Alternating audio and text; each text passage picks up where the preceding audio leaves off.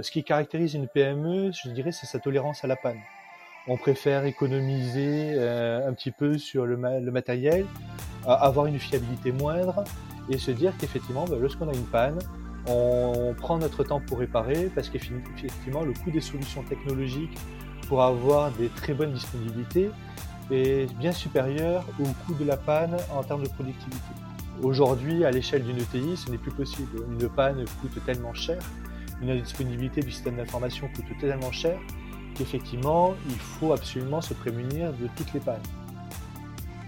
Bonjour, je m'appelle Bertrand Ruiz, je suis le CEO d'ERSAS, une solution web qui permet à la DSI et à la direction générale de partager une vue claire et concise des projets en cours, des décisions à prendre et des priorisations à faire. Vous avez du mal à prioriser? ERSAS va vous aider à vous focaliser sur l'urgent et l'important.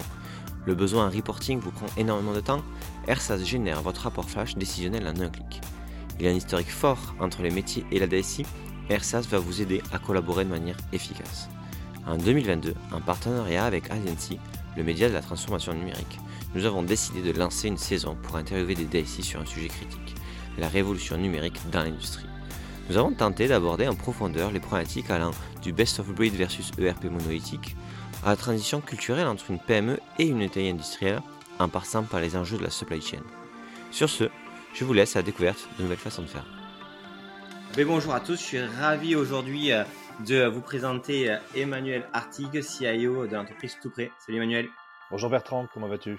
Ben écoute, ça va, c'est grand soleil, beaucoup de vent chez nous, mais euh, ça va le faire. Écoute, euh, ça va être super intéressant de avec toi parce qu'on a préparé un peu le, podcast et, euh, et, en fait, ce qui est intéressant dans, dans, ton histoire, c'est que tu es en train de vivre et tu vis la transition d'une PME industrielle à une ETI industrielle. Est-ce que tu peux nous parler un tout petit peu plus de ce que fait l'entreprise tout près? Ça fait combien de temps que tu y es dedans? Qu'on ait un peu une vision globale. Bah écoute, merci Bertrand. Donc oui, effectivement, aujourd'hui, la, société Tout Prêt est le leader euh, français euh, des enduits, des préparations de murs. Euh, le grand public va nous connaître. Hein. et si vous allez dans des grandes surfaces de bricolage, vous avez de grandes chances de reconnaître notre logo sur les produits, sur les reboucheurs pour les murs, sur les enduits de décoration, etc. On est une petite PME française. Enfin, quand je dis PME, on est plus maintenant une ETI et ça va être le sujet de notre euh, de cette prochaine euh, de cette prochaine heure. Voilà, et euh, on est en pleine transition, transformation. On est actuellement situé en Île-de-France majoritairement. On a trois on a trois sites principaux en Île-de-France avec deux usines. On a une usine aussi à Saint-Étienne. Et puis effectivement, on développe aussi beaucoup l'international. Et c'est aussi ça qui favorise notre transformation vers l'ETI, avec des sites de production en Espagne, en Pologne, et une présence à travers une vingtaine de pays. Ok. Et vous êtes combien de salariés, tu m'as dit? Aujourd'hui, tout près, petite euh, structure, on est 200 salariés avec environ 40 collaborateurs externes à travers nos filiales. Ok, donc euh, déjà, vous, avez, euh, vous êtes 200 et vous êtes sur plusieurs pays, avec plusieurs usines dans plusieurs pays.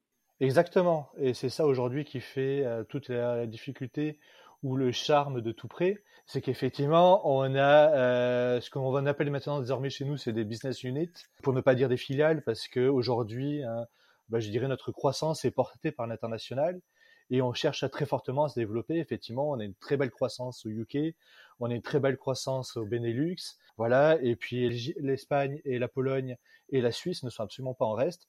Et puis on cherche aussi à se développer à travers d'autres pays avec des partenariats, voilà, euh, notamment avec l'Afrique du Nord et puis effectivement dans d'autres pays un peu plus lointains. Ok. Et du coup, euh, sur les filiales comme ça, ce sont des filiales euh, qui sont euh, j'imagine, plus ou moins autonome au niveau de l'IT euh, et du poste que tu, tu, tu, tu as. Euh, qu'est-ce que ça, qu'est-ce que ça change pour toi le fait que vous grandissez comme ça? Et est-ce que c'est parce que vous incorporez leurs solutions dans les vôtres C'est que vous les faites changer de solution? C'est quoi un peu la dynamique? Alors jusqu'à présent, effectivement, les filiales étaient semi-intégrées, c'est-à-dire que certaines d'entre elles disposent de notre ERP et donc disposent effectivement des solutions unifiées qui, qui, vont autour. Et puis on a d'autres effectivement qui sont complètement indépendantes euh, de par leur taille ou de par la spécificité de leur marché.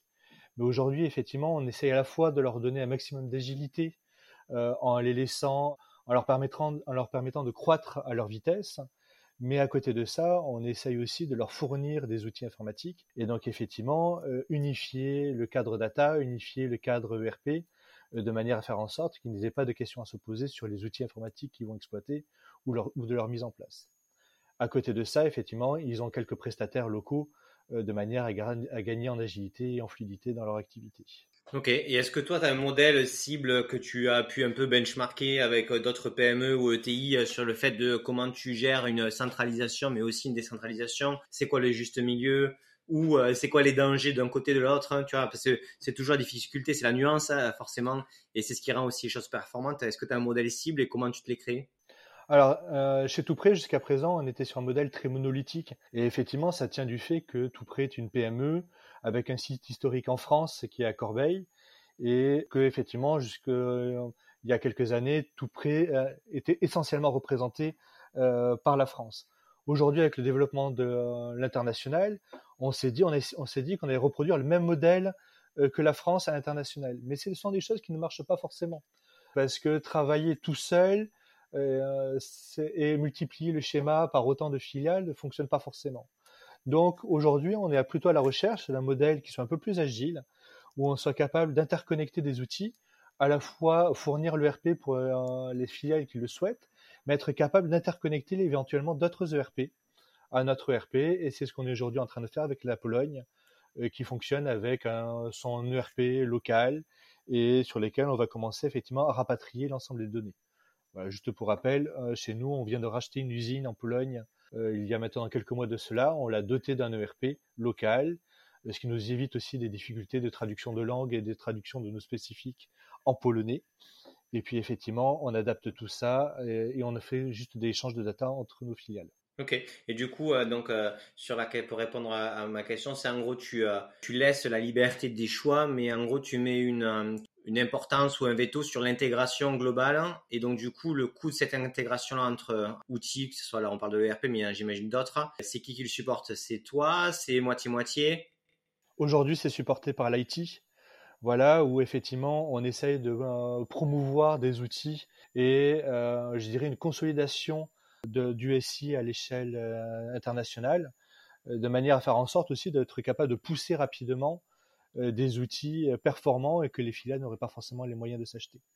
Donc aujourd'hui, ce coût-là est supporté au niveau groupe par, la, filiale France.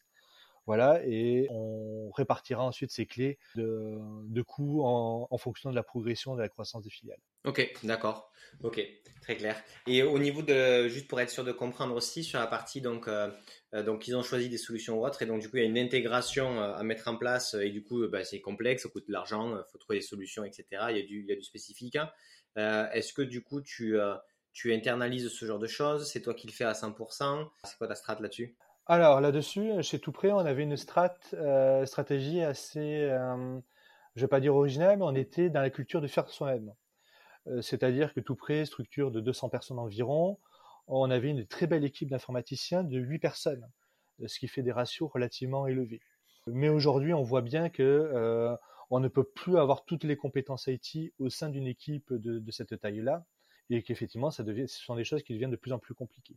Depuis mon arrivée il y a trois ans maintenant au, sein de la DSI, et à la tête de la DSI, on a décidé effectivement de commencer à faire une passe d'externalisation, au moins sur tout un paquet de compétences, certes critiques, sur lesquelles on avait besoin par exemple d'avoir des fortes disponibilités. On commence à faire euh, de l'infogérance, on travaille beaucoup avec notre intégrateur euh, sur l'ERP. Et euh, la définition des interfaces aujourd'hui, par exemple, reste encore une compétence que l'on a en interne parce qu'on a estimé que la compétence data était quelque chose de primordial sur lesquels il fallait qu'on ait euh, un véritable leadership, je dirais. Ok. Et donc du coup aujourd'hui, c'est quoi la, c'est quoi le, on va dire pourcentage ressources euh, internes, prestat externes à peu près? Alors si je devais récapituler ça, justement, dans notre vision PME, on avait 90% d'internes 10% d'externes. Aujourd'hui, on va être sur un ratio à peu près 50-50. Et l'idée à terme est d'arriver sur un ratio 30% en interne, 70% externalisé. Ah ouais, quand même, d'accord, ok. Et euh, sur la partie, donc du coup, euh, changement euh, PME à, ETI par rapport à l'attraction que vous avez, par rapport au plan de croissance, au niveau de la structure donc de, de, de, de l'IT, c'est vraiment le changement, il est sur le fait que il y a des ERP qui doivent communiquer entre eux, donc des, grosses, on va dire, des, grosses structures de data qui doivent communiquer entre elles synchroniser. Est-ce qu'il y a d'autres changements euh, que tu vois qui sont, qui sont clés? Oui, alors les changements, effectivement, ils sont tellement nombreux je dirais, on, déjà, on change de technologie, de niveau de technologie au niveau du SI. Ce qui caractérise une PME, je dirais, c'est sa tolérance à la panne. On préfère économiser euh, un petit peu sur le, matériel, avoir une fiabilité moindre et se dire qu'effectivement, ben, lorsqu'on a une panne, on prend notre temps pour réparer parce qu'effectivement, le coût des solutions technologiques pour avoir des très bonnes disponibilités est bien supérieur au coût de la panne en termes de productivité. Aujourd'hui, à l'échelle d'une ETI, ce n'est plus possible. Une panne coûte tellement cher, une indisponibilité du système d'information coûte tellement cher qu'effectivement, il faut absolument se prémunir de toutes les pannes. Mais le problème, c'est qu'aujourd'hui, tout près avait un SI qui date maintenant d'il y a 20 ans, euh, sur lesquels on a empilé de très nombreuses briques et sur lesquels il faut commencer maintenant à amorcer une transition entre euh, une informatique de PME et une informatique euh, de TI. Alors ça va, je dirais, des couches les plus basses, revoir entièrement tout le cabling, revoir entièrement tout le switching.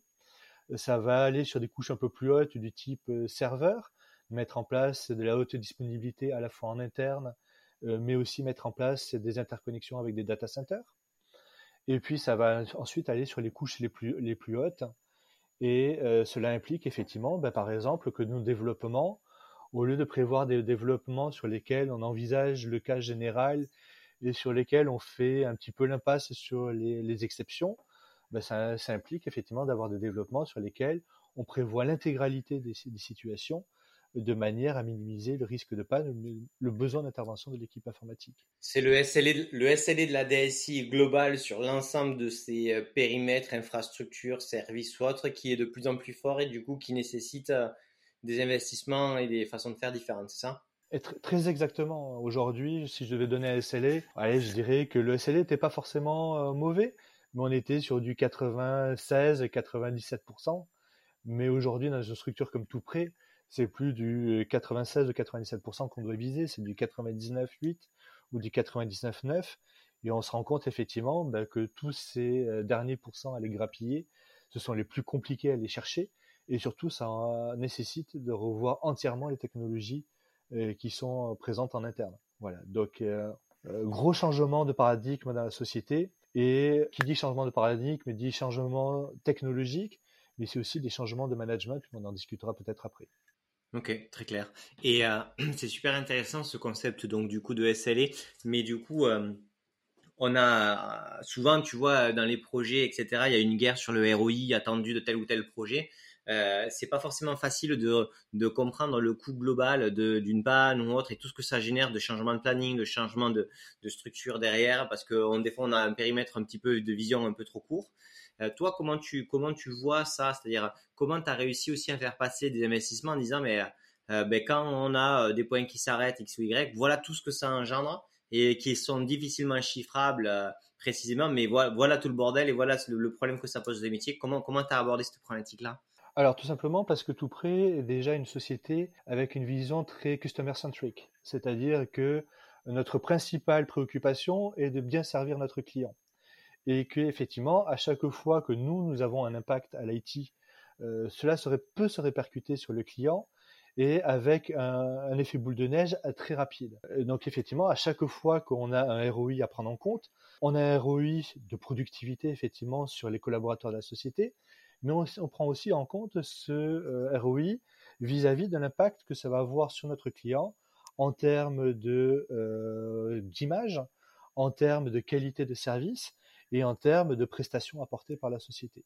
Voilà, aujourd'hui, on travaille avec des très grands acteurs du type Laura Merlin, Castorama euh, pour le monde de la grande, du grand public, mais aussi avec d'autres acteurs du type PPG ou, ou UGD effectivement sur le monde du, du, grand, du bâtiment euh, professionnel. Et on se doit effectivement d'avoir une qualité de prestation qui est relativement élevée.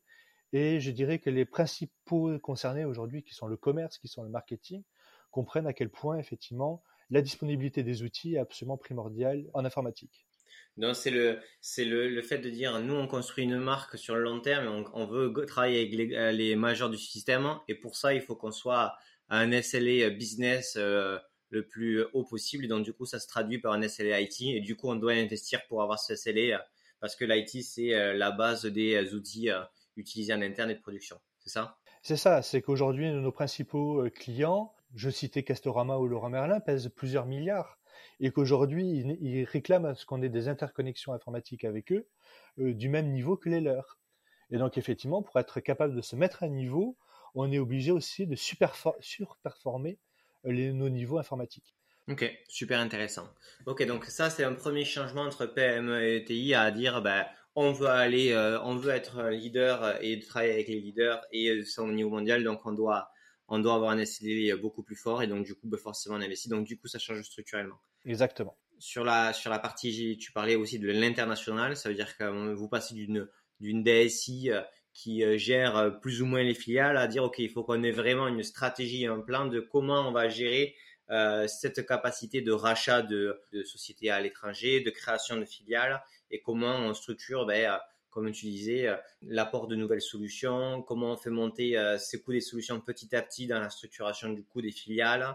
Donc il y a une logique, il y a une ingénierie financière de la structuration de la DSI, du coût de l'IT euh, pour les prochaines filiales, mais aussi, tu disais, sur le fait de promouvoir un catalogue de solutions adaptées à leurs besoins. C'est très, exactement ça. Et puis aujourd'hui, effectivement, on peut se rendre compte que par exemple dans les filiales, ou effectivement dans les services périmétriques de, la société, on, avait beaucoup de shadow IT. Et, qu'effectivement, ce shadow IT, on ne peut pas euh, se battre contre celui-là, et qu'effectivement, il faut qu'on soit capable de l'admettre et de le gérer.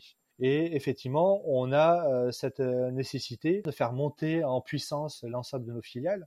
Et par exemple, dans une précédente expérience, on m'avait dit qu'en cas d'acquisition externe, on avait besoin de récupérer trois compétences dans, les, acquisitions externes, qui sont les la finance et l'IT. Et comment on fait en sorte, effectivement, lors d'une acquisition externe, ben, euh, d'intégrer euh, l'informatique, de récupérer l'informatique, d'être capable de faire un audit informatique dans une filiale euh, qui ne parle pas forcément anglais. voilà, et c'est autant de problématiques aujourd'hui que l'IT et la DSI se doit de gérer et de prendre en compte. Ok.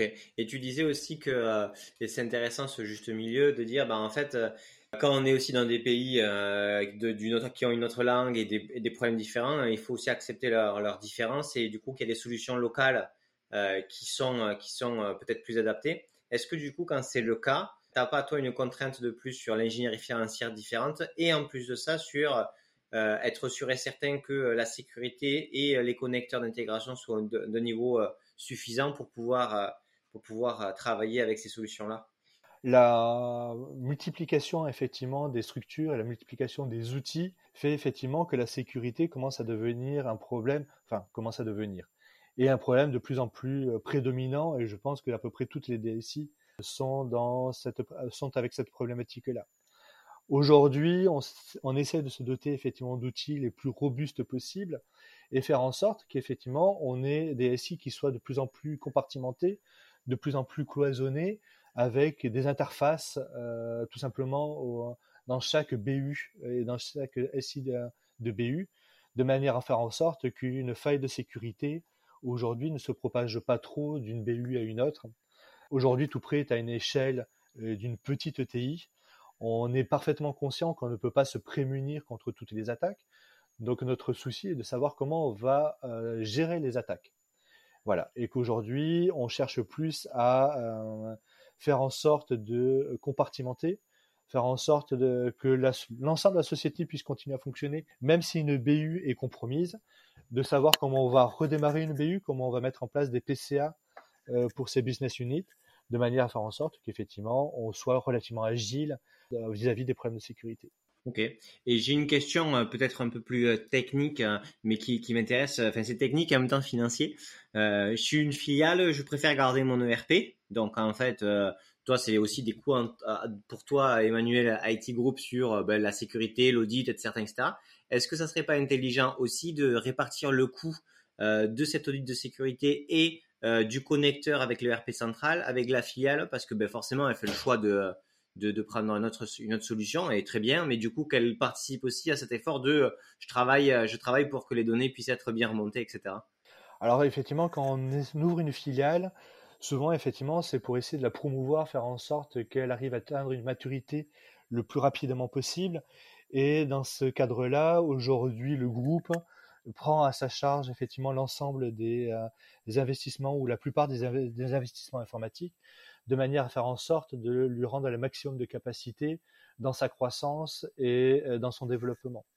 Donc voilà. Ensuite, effectivement, quand elle devient un peu plus mature, c'est des questions qui vont se reposer, c'est-à-dire effectivement, est-ce qu'elle continue à adopter son propre ERP ou pas? Et je dirais quand la croissance, euh, quand la maturité est là, effectivement, c'est des questions qui se reposent. Mais comme tout comme se repose effectivement l'ensemble des frais support euh, qu'on va imputer à notre filiale. Ok, d'accord. Donc en gros, les choses font step by step et en fonction de la, de, voilà, de, la chronologie de là où ils en sont, eh bien, euh, vous allez en adaptant le modèle le plus pertinent pour qu'ils puissent bénéficier des ressources.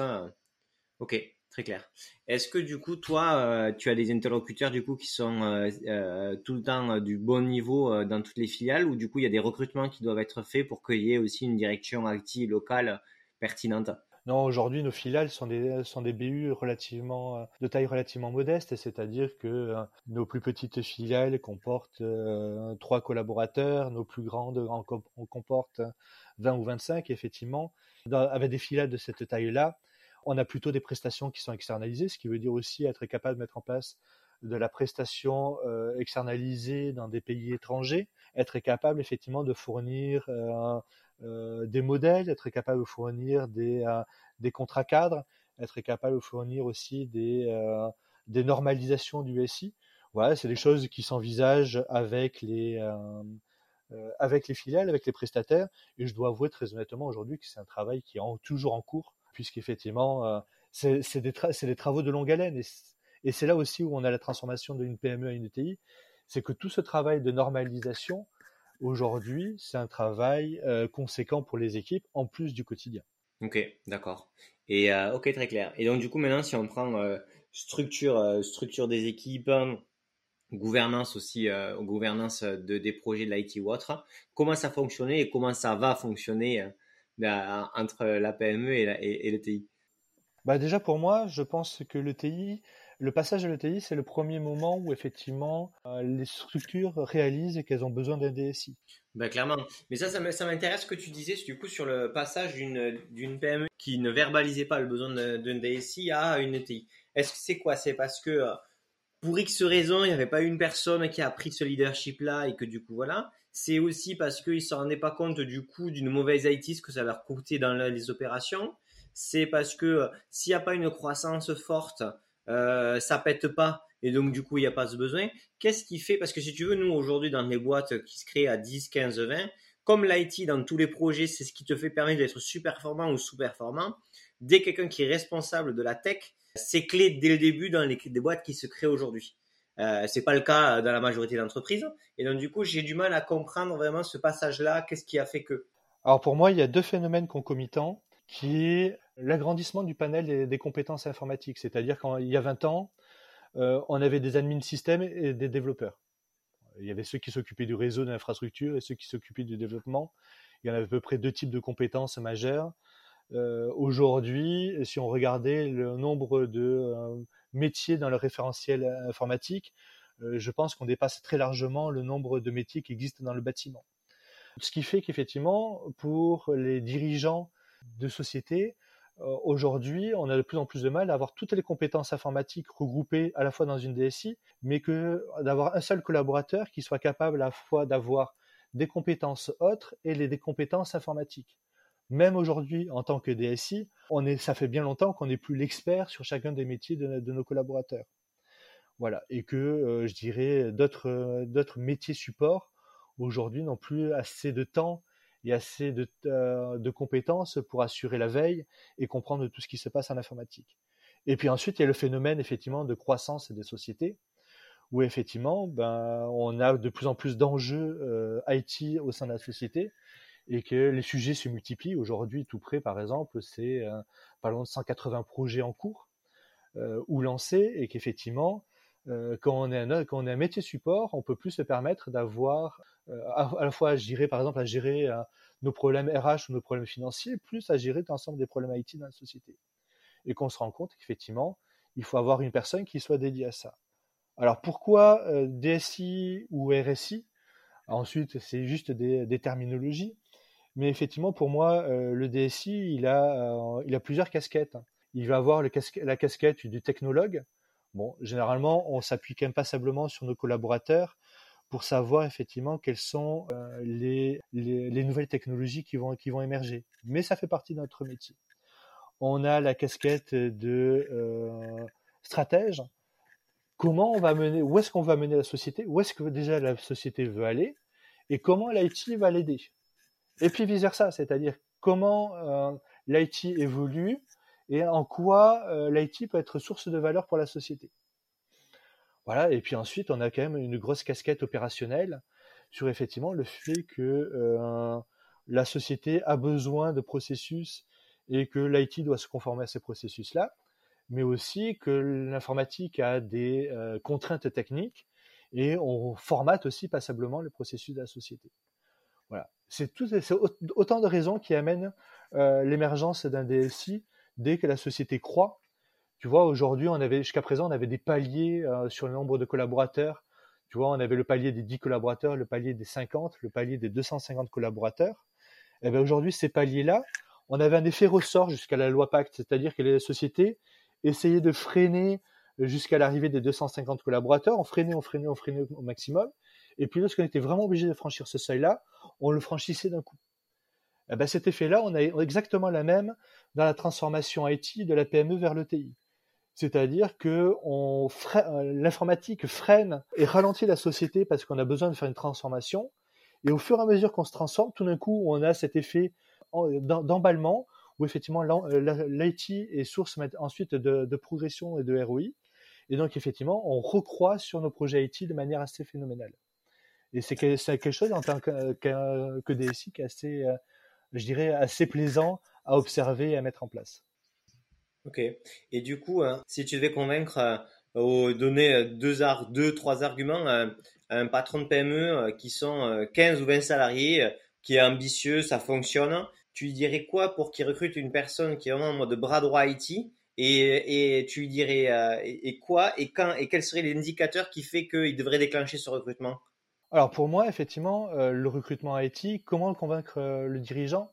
Tout simplement en lui demandant aujourd'hui comment il, envisagerait sa société sans, sans, IT Est-ce qu'il arriverait à, à, travailler correctement? Quelles sont ses perspectives de croissance aujourd'hui sans informatique? Je pense que l'IT, ça fait partie de ces quelques métiers qui sont capables de bloquer et de tuer une société presque du jour au lendemain. On voit à quel point, par exemple, les problématiques de sécurité aujourd'hui sont prédominantes. Euh, embaucher le plus tôt possible un DSI, c'est anticiper sur le futur. Euh, si on a bâti toute la croissance et qu'ensuite on se préoccupe des questions IT, bah, ce coup-là, on va le reporter ultérieurement et souvent pour euh, déconstruire et reconstruire a posteriori. Et euh, cette déconstruction-là coûte souvent cher. Ça coûte cher en termes de management des équipes, puisque ça oblige aussi à reformer et à changer des processus au sein de la société. Alors que c'est aussi s'assurer une certaine fluidité dans la croissance de, de, sa structure. Et des structures qui cherchent à avoir des croissances très rapides, ben effectivement, préfèrent investir rapidement euh, dans un collaborateur IT avec de multiples compétences, de manière à faire en sorte que ce soit le plus fluide pour la société et encore une fois le plus fluide possible pour les collaborateurs. Euh, puisqu'effectivement, c'est toute la conduite du changement ensuite qui est terriblement compliquée euh, quand on est dans une taille de structure à 200, 300 ou 1000 personnes.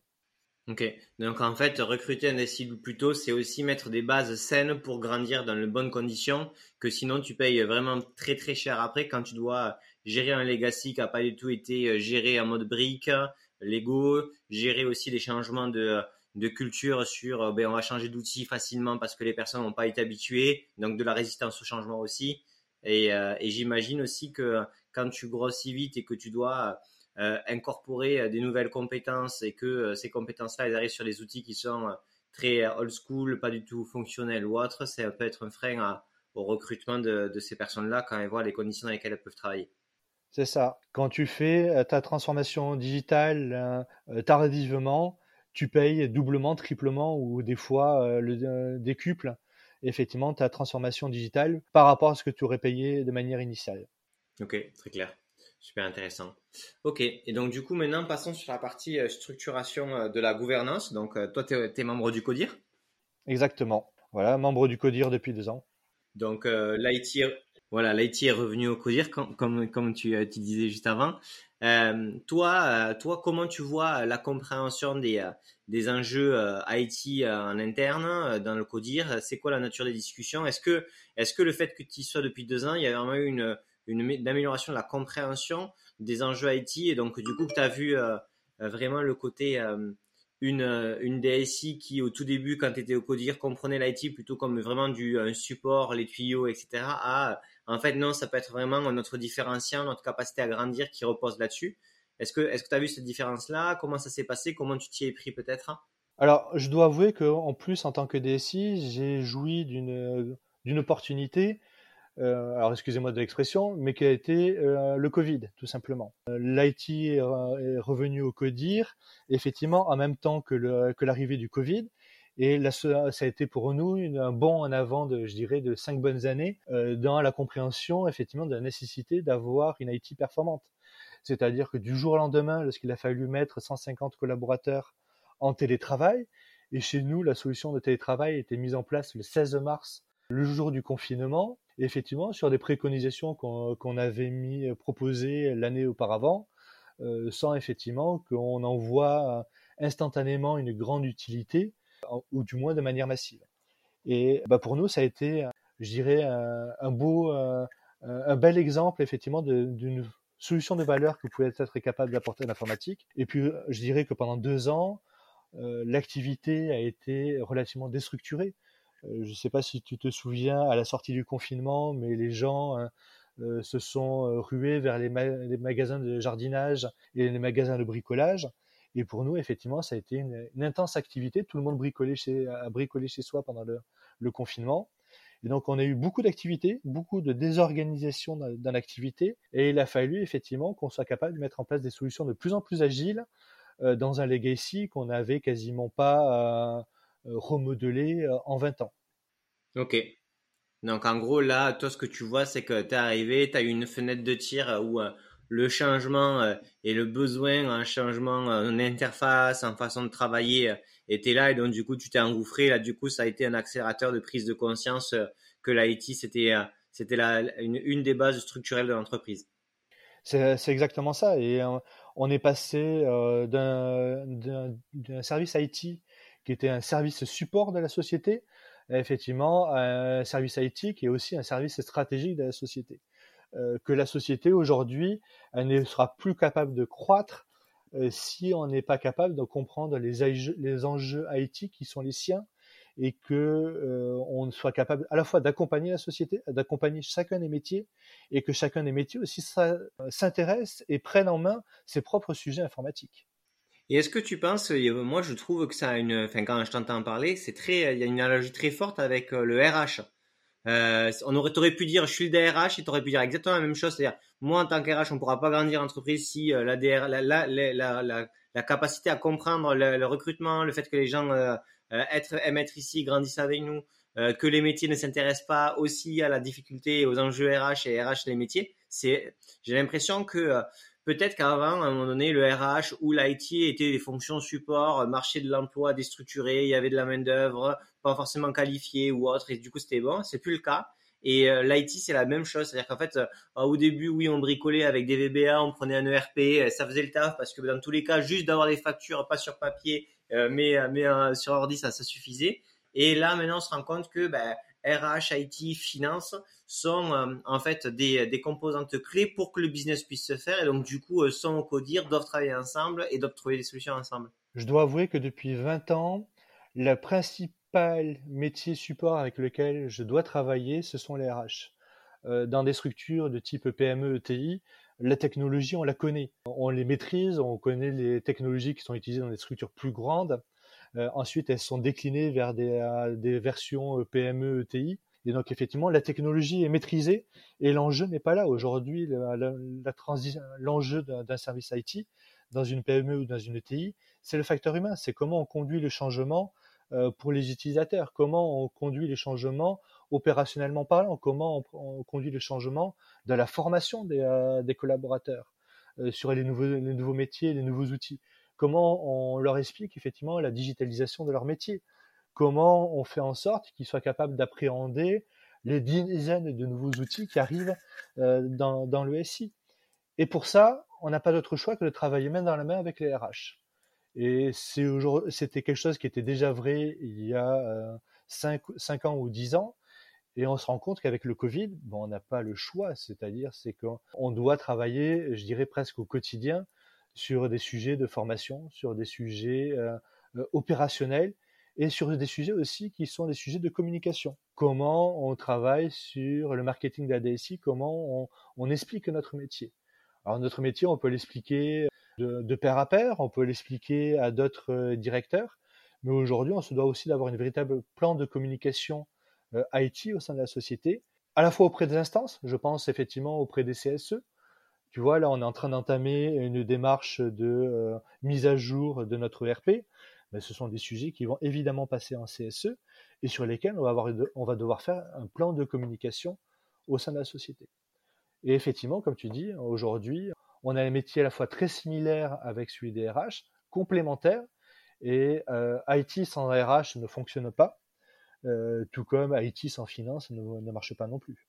Est-ce que, euh, tu vois, si on disait le, fait vraiment de qu'est-ce qui fait fonctionner une, entreprise, etc., tu as forcément ceux qui fabriquent le produit et le business qu'ils vendent avec le marketing, et tu as ceux qui nourrissent ben, ces équipes-là pour qu'elles puissent fonctionner, pour qu'elles puissent améliorer leurs produits, pour qu'elles puissent. Et là, c'est la, la, la, IT, la RH et voire même la finance.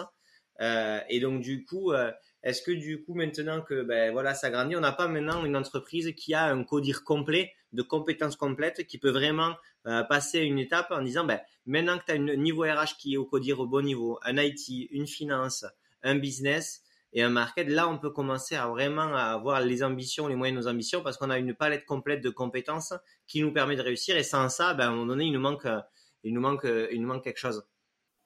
Je suis, moi, je suis persuadé de la problématique du facteur limitant dans, une, dans une société, dans une réaction chimique, on a toujours un facteur limitant qui est euh, le produit qui se trouve en moindre quantité et qui va empêcher les autres d'avancer. Dans beaucoup de structures, ce facteur limitant est, est l'IT parce qu'effectivement, on sous-estime, cela. Tout le monde pense savoir faire de l'informatique. Je dirais comme tout le monde pense savoir aussi faire peut-être faire du, du RH ou savoir faire de la finance. Mais c'est souvent quelque chose qui est sous-estimé parce qu'on la connaît à la on connaît ça à la maison et qu'on on sait gérer ça euh, au quotidien chez soi. Ensuite, dans une petite structure, les, euh, les collaborateurs s'ajustent entre eux, c'est-à-dire qu'il y a des échanges de pair à pair, mais on n'est pas obligé forcément de donner une structuration à nos métiers, à nos collaborateurs.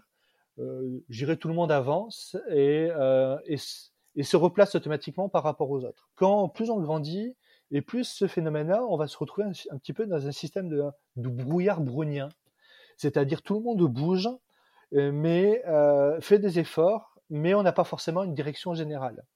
Euh, et pour cela, on a besoin d'avoir des, choses structurantes, et pour moi, le SI en fait partie, qui va, à cette agitation-là, essayer de canaliser tout ce monde-là dans une direction et qui doit s'aligner sur la stratégie globale de la société. Et question concernant du coup Maintenant que tu es au, enfin, que es au codir, enfin, dans tous les cas, tu es au codir, il y a un codir actif. Est-ce que euh, tu, tu, vois une, une, meilleure priorisation des projets, une volonté de prioriser ensemble sur euh, parce qu'en fait il y a j'imagine enfin, moi ce que je vois dans les dans les euh, les codires qui fonctionnent il y a beaucoup plus de projets que de ce qu'on peut faire. Et donc l'enjeu c'est de savoir en toute modestie ensemble qu'est-ce qu'il faudrait faire pour pour répondre à nos objectifs qu'on a. Euh, et donc du coup euh, se questionner ensemble sur euh, ben, du coup comment on priorise ces projets-là, comment on évalue que c'est bien ces projets-là et pas celui-là qui est le plus prioritaire. Est-ce que du coup toi tu vois ça? Est-ce que vous avez mis en place des choses? Comment ça se passe? À quelle fréquence? Alors effectivement, la priorisation des projets, généralement, elle est faite massivement une fois par an et ensuite effectivement on la réévalue, je dirais quasiment de manière trimestrielle. La priorisation des projets, il ne faut pas oublier que tout près du coup est une société très axée client. Donc, on a déjà des, grosses priorités au niveau du client. Va répondre aux besoins du client. Et Dieu seul sait à quel point, en ce moment, dans notre contexte actuel, les clients euh, souhaitent changer de modèle pour effectivement arriver à répondre encore mieux à leurs propres clients.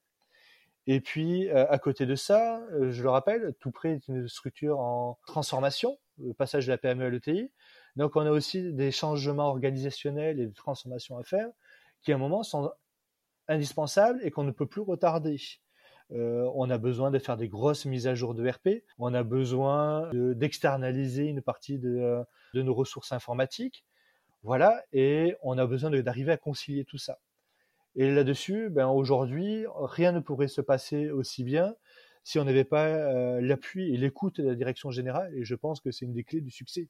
C'est-à-dire aujourd'hui d'avoir un directeur général qui soit capable d'écouter, de se sentir concerné par des sujets IT, d'être capable de les remettre en perspective vis-à-vis pour lui-même par rapport aux préoccupations qu'il a, de nos propres clients et d'être capable à un moment d'être de balancer et de faire des arbitrages. Aujourd'hui, ces arbitrages-là, on les prend en codir euh, de manière intelligible et ensuite on essaye à peu près de s'y tenir. Voilà, il faut être euh, lucide et honnête aussi. Euh, tout le monde aimerait que, son, que ses projets soient prioritaires. Et à un moment, tout le monde est obligé de faire des consensus sur l'ordonnancement des projets.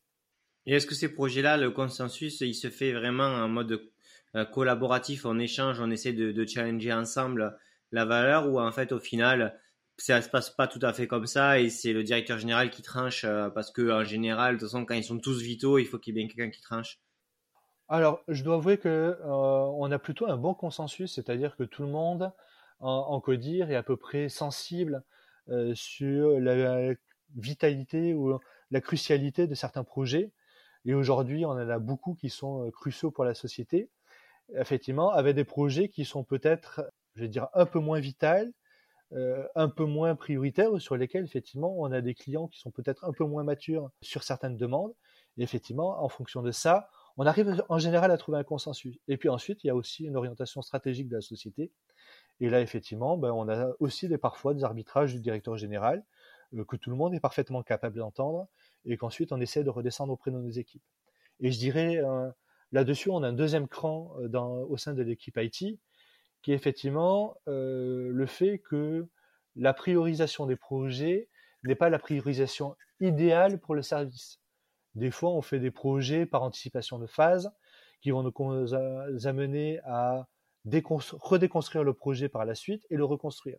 Mais on a effectivement ces problèmes de priorité et c'est cette considération pour nos clients qui fait que euh, on est d'abord en customer first chez nous.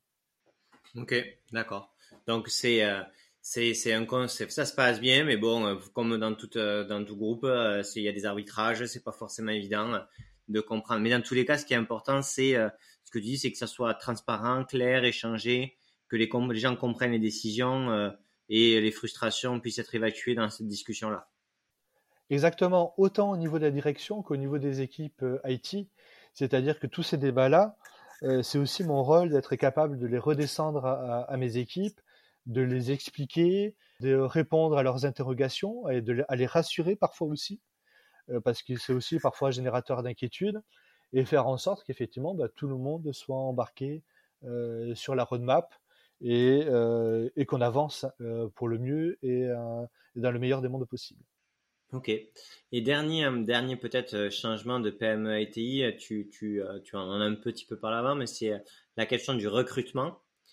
PME industriel, donc bon, bien sûr plusieurs sites, mais un, gros site à, Paris.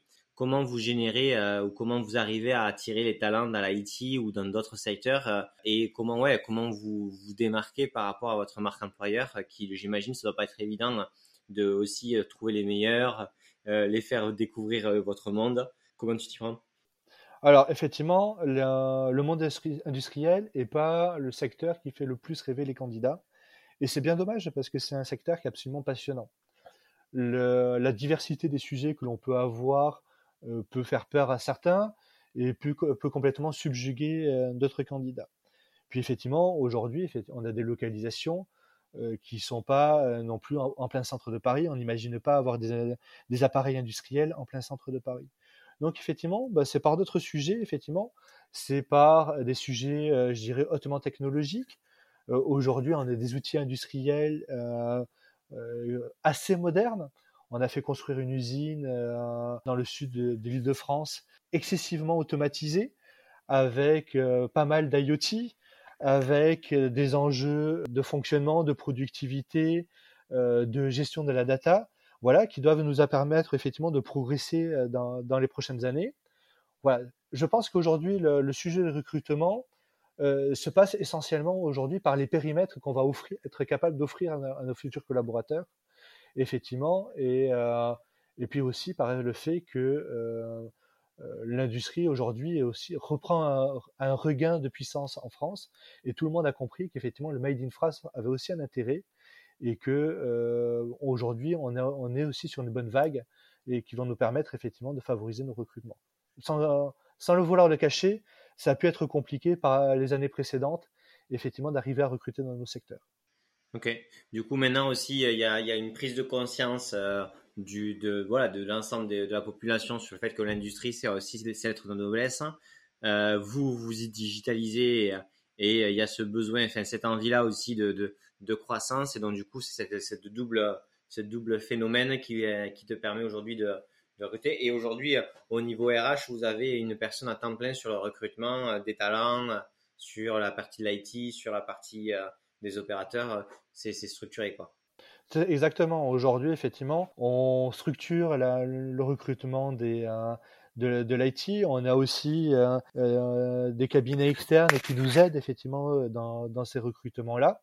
Et puis effectivement, c'est aussi des plans de carrière, c'est des plans de formation pour nos collaborateurs, c'est une véritable gestion RH des équipes IT avec toutes les particularités que peuvent avoir nos métiers en termes de besoins de compétences et de connaissances.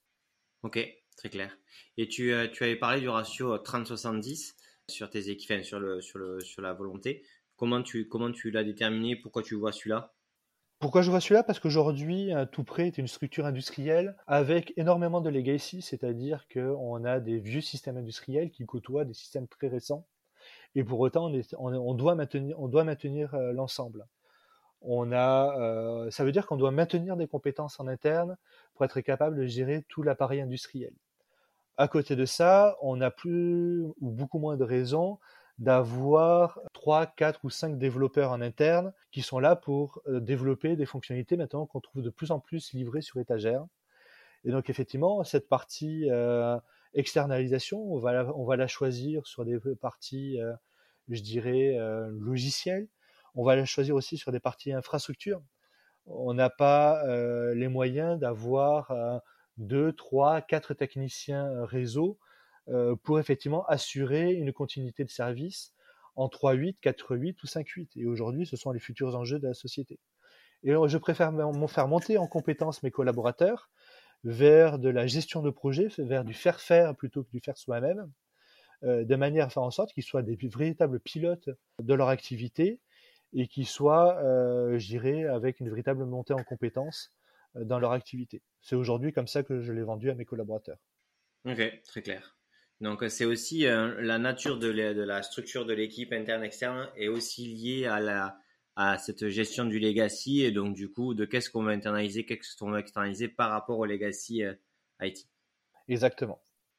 Ok, bah super intéressant. Moi, je pense qu'on a, on a fait un bon tour. Est-ce que tu as une, thématique particulière qu'on n'aurait pas abordée qui te semble pertinente dans ce passage de la PME à la ETI ah, alors si je devais, euh, euh, si je devais effectivement terminer euh, par ça, c'est qu'aujourd'hui, effectivement, ce qu'on observe dans les PME qui franchissent pas vers, vers l'ETI, c'est le passage des structures très monolithiques à des structures en cluster. Et je pense qu'aujourd'hui, euh, euh, c'est autour de ça que tout s'organise. C'est comment on apprend à faire du collaboratif. Quand on est en mode silo, quand on est tout seul à avoir sa compétence dans la société, on peut très bien euh, être le seul à avoir ses connaissances métiers, ses connaissances informatiques. Et à partir du moment où la société grandit, on, on, commence à devoir les partager. Et le partage de l'information, le partage de la connaissance, le partage du processus, c'est tout l'objet de l'IT dans une, dans une société.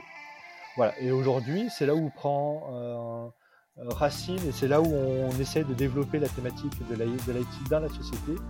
C'est faire en sorte qu'aujourd'hui, l'informatique soit le lubrifiant entre les collaborateurs, celui qui permet de fluidifier les rouages et permettre à la société d'accélérer. Bon, mais j'espère que vous avez kiffé ce podcast. comme toujours, n'hésitez pas à le partager sur LinkedIn, à le partager à, vos collègues, chefs de projet IT, DSI. Ça nous aide toujours à, trouver de nouveaux et de, des DSI toujours plus intéressants. Et écoutez, ciao